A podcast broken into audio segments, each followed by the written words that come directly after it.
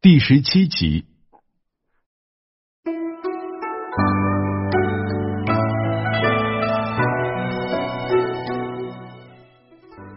再说王悦、汪直统军征剿鞑靼，双方是互有胜负。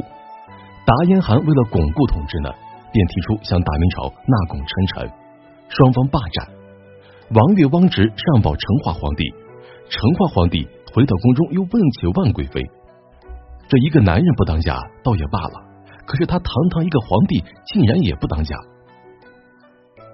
万贵妃那是女流之辈，心疼军费开支呀，便说道。万岁爷英明呀！三十多年了，达达又向我们大明朝纳贡称臣了。万岁爷，您可是替先祖一雪前耻了。万贵妃这么一夸，这成化皇帝立刻兴奋的不得了，当即听从万贵妃所言，同意双方霸占，召汪直等人回京。汪直回到京中呢，成化皇帝便立即召见。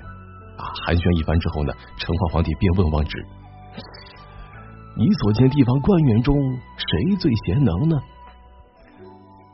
汪直早已耳闻秦红参合之事，一直怀恨在心，灵机一动，故意奏道：“这地方官员中呢，要说秦红廉洁有才干。”这成化皇帝笑了笑，把秦红以前写的奏章给他看。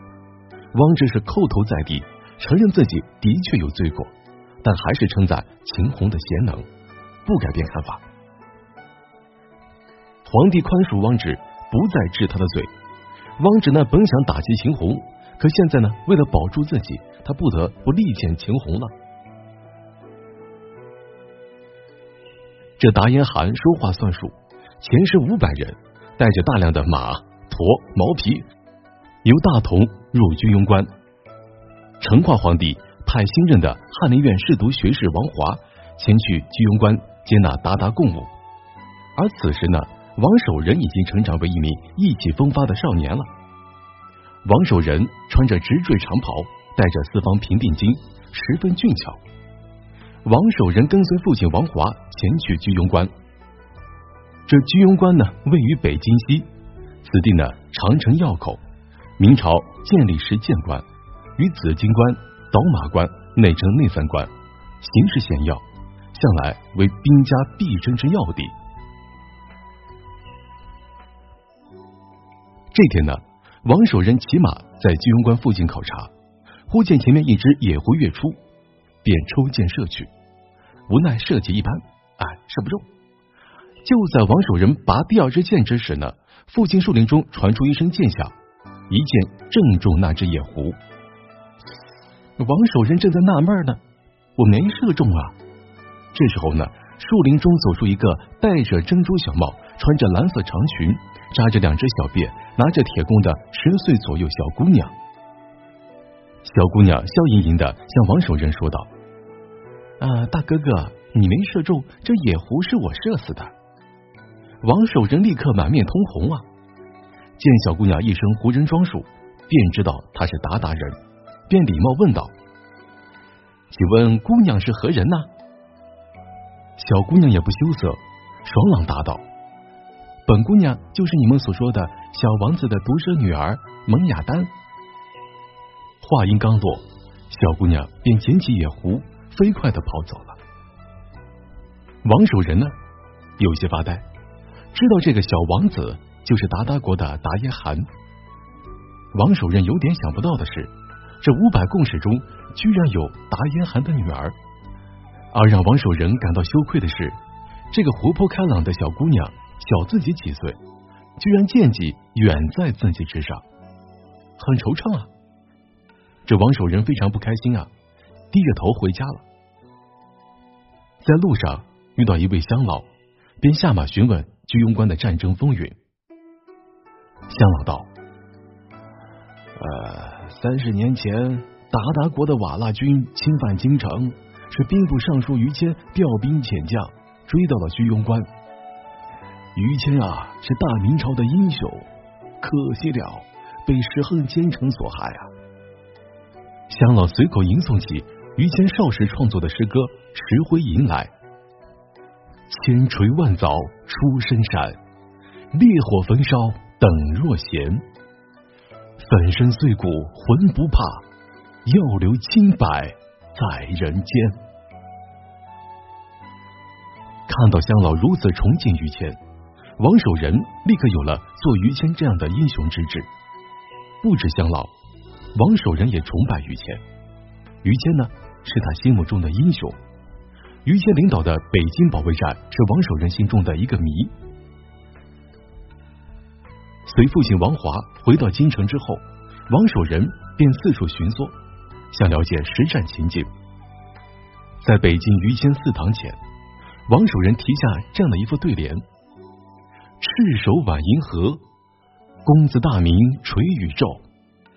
青山埋忠骨，我来何处吊阴弦？”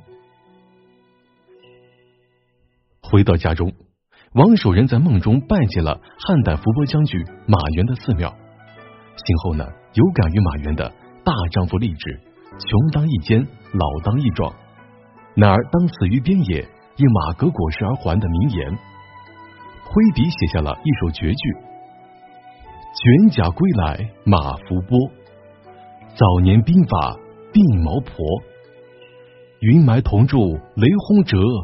六字题文尚不磨，而神奇的是，王守仁在人生终点时，居然亲身到了伏波将军庙，跟他现在梦见的一模一样。这是后话。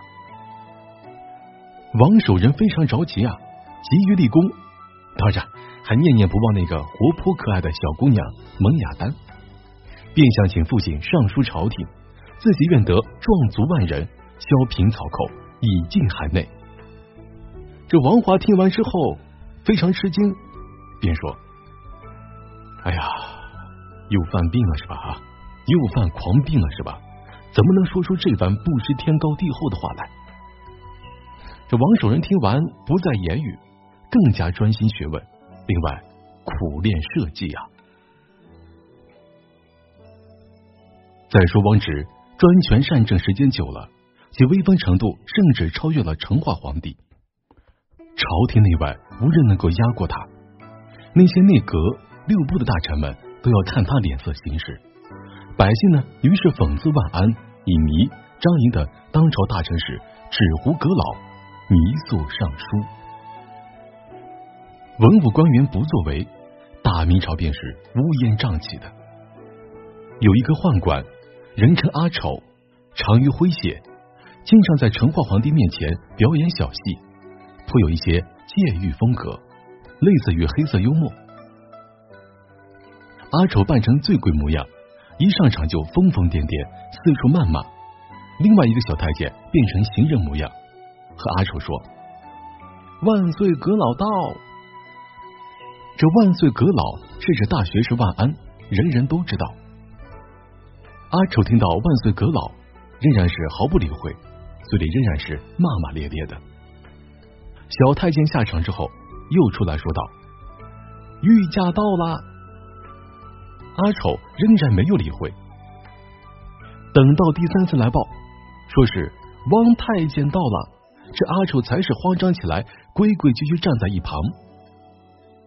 这来人故意问他：“啊，皇帝都不怕，难道还怕汪太监吗？”阿丑连忙摇手道。哎，不要多嘴，咱家只知道西厂提督汪太监不好惹啊。这成化皇帝就在下面，听了这话，心里不是滋味。阿丑知道成化皇帝已经动心了，就在第二天再次出演。这次他竟然效仿汪直的穿着打扮，手里持着两把大斧，挺胸而行。这旁边有人问。你带着两把斧头做什么呢？阿丑摇头道：“啊，这是钺，不是斧。”那人又问：“拿着钺做什么呢？”阿丑说：“这两钺非同小可，咱家自从点兵以来，全仗着这两把钺呢。”那人又问道：“这钺叫什么名字呢？”阿丑笑道：“哎呀，怪不得你是个呆鸟，连王月、程月都不知道吗？”成化皇帝听了这话，暗暗惭愧。小戏结束，成化皇帝又接到督察院监察御史程庸参劾汪直的奏折，说啊，现今天下之人只知有西厂，而不知有朝廷；只知为汪直，而不知为陛下呀。